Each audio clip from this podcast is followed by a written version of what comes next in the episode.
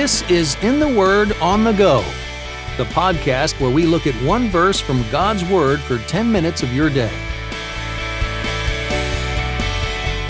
Welcome to In the Word on the Go. I'm Champ Thornton, your host.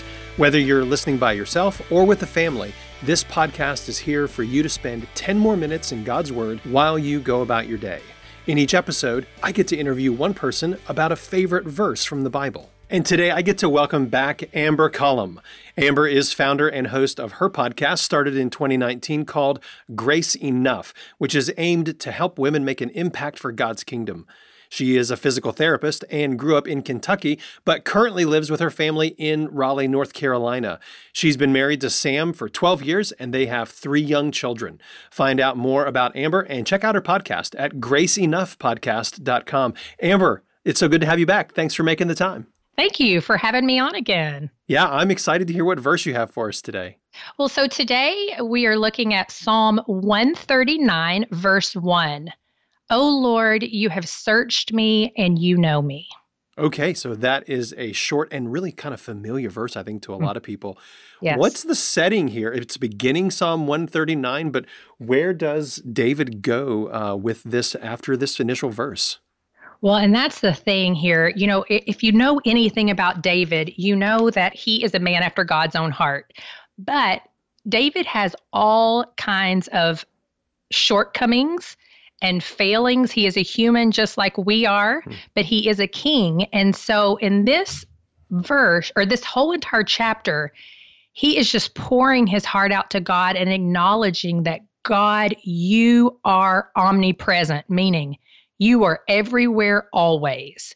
You've searched me, you know me, you know when I sit, you know when I rise. And the whole verse just continues, verse by verse, to just point towards the majesty and omnipresence of God. So it's really, really an incredible passage to read for encouragement. So let me read it again. This is Psalm 139, the very first verse. I'm reading out of the Christian Standard Bible.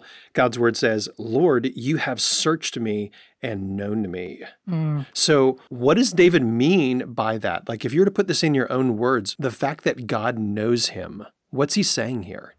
Yeah, I mean, every part of who I am, my mind, my thoughts, my emotions, my physical actions, God, you know them completely. You search every aspect of my soul and my being, and you know them. And if you go on to look at some of this chapter, you see that he says, All the days ordained for me were written in your book before one of them came to be. Hmm. And so it's just a really powerful picture of God knows each one of us completely.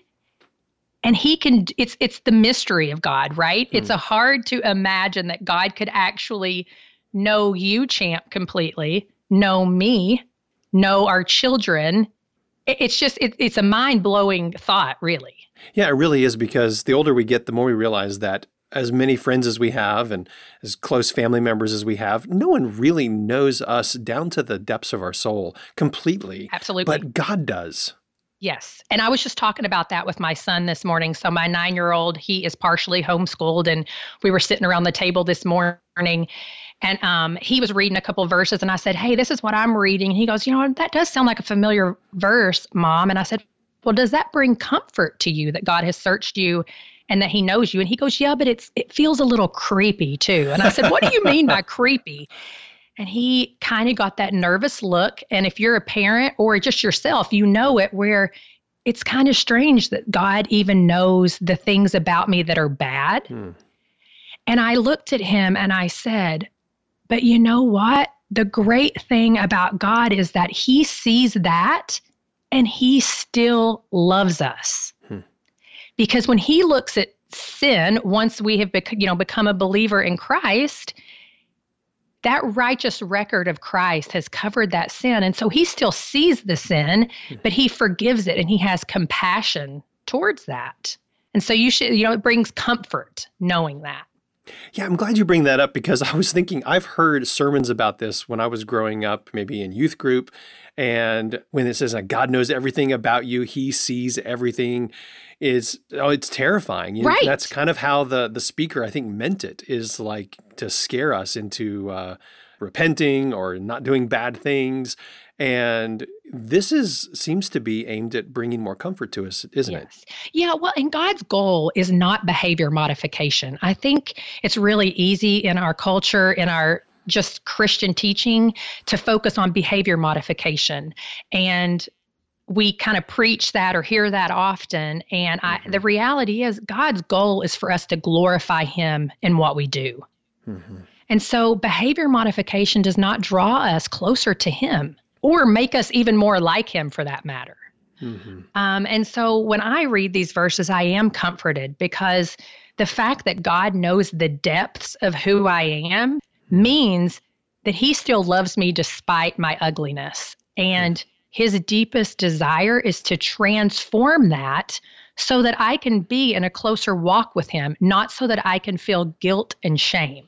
Yeah, that's so good.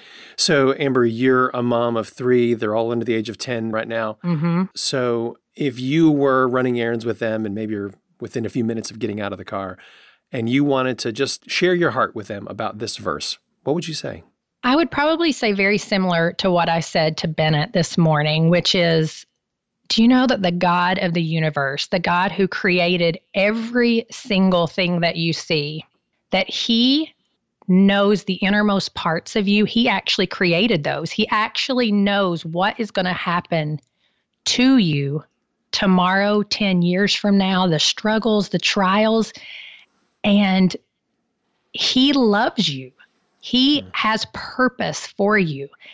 And that's the God we serve a God who can know everything, be in control of everything, yet have mercy on us, people who are sinners. Hmm. And so there's comfort in that. So, we were talking earlier before we started the podcast about ways you interact with your children and mm-hmm. questions you ask to draw them out. So, if you were going to have a question that you wanted to use to launch a discussion with them about this verse and what it teaches, what would you ask them to get that conversation rolling? That is a good question. Um, my a question go- about a question. Uh, no, that's right. My go to question on a lot of verses is actually if we look at this verse, oh Lord, you have searched me and you know me. I like to break it down into chunks. And I would say, what do you think it means for God to know you? Hmm. What do you think it means for God to search you? And I think what happens when you ask those questions is kids immediately because we do sometimes get this guilt and shame. That's that's part of our nature is we kind of our sin nature is, ooh, I feel a little uncomfortable when you ask me that because we're talking about the God of the universe. So if he knows me, but then that gives you the opportunity to talk about the sin nature. And again, the difference between God knowing all your sin, yet still not putting on you a yoke of guilt and shame. Hmm. He wants to draw us to repentance. He wants to draw us to glorify Him. Again, His idea is not more behavior modification. So hmm. sometimes it's just taking the verse, asking what the words mean in it really, and that launches into just tons and tons of conversation. That's great. And I hope those conversations happen as folks are listening and are thinking about this great verse, which I think would generate a lot of good conversation. Absolutely. So, Amber, thanks for being with us again today and for pointing us to Psalm 139, verse 1. Would you just close our time by praying this verse for us? Absolutely.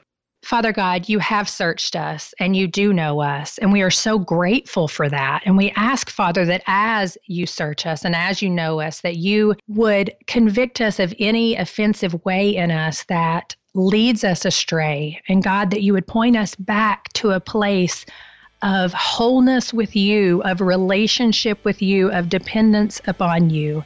God, we trust that you will do that in our lives as we continue to surrender day by day. In Jesus' name, amen.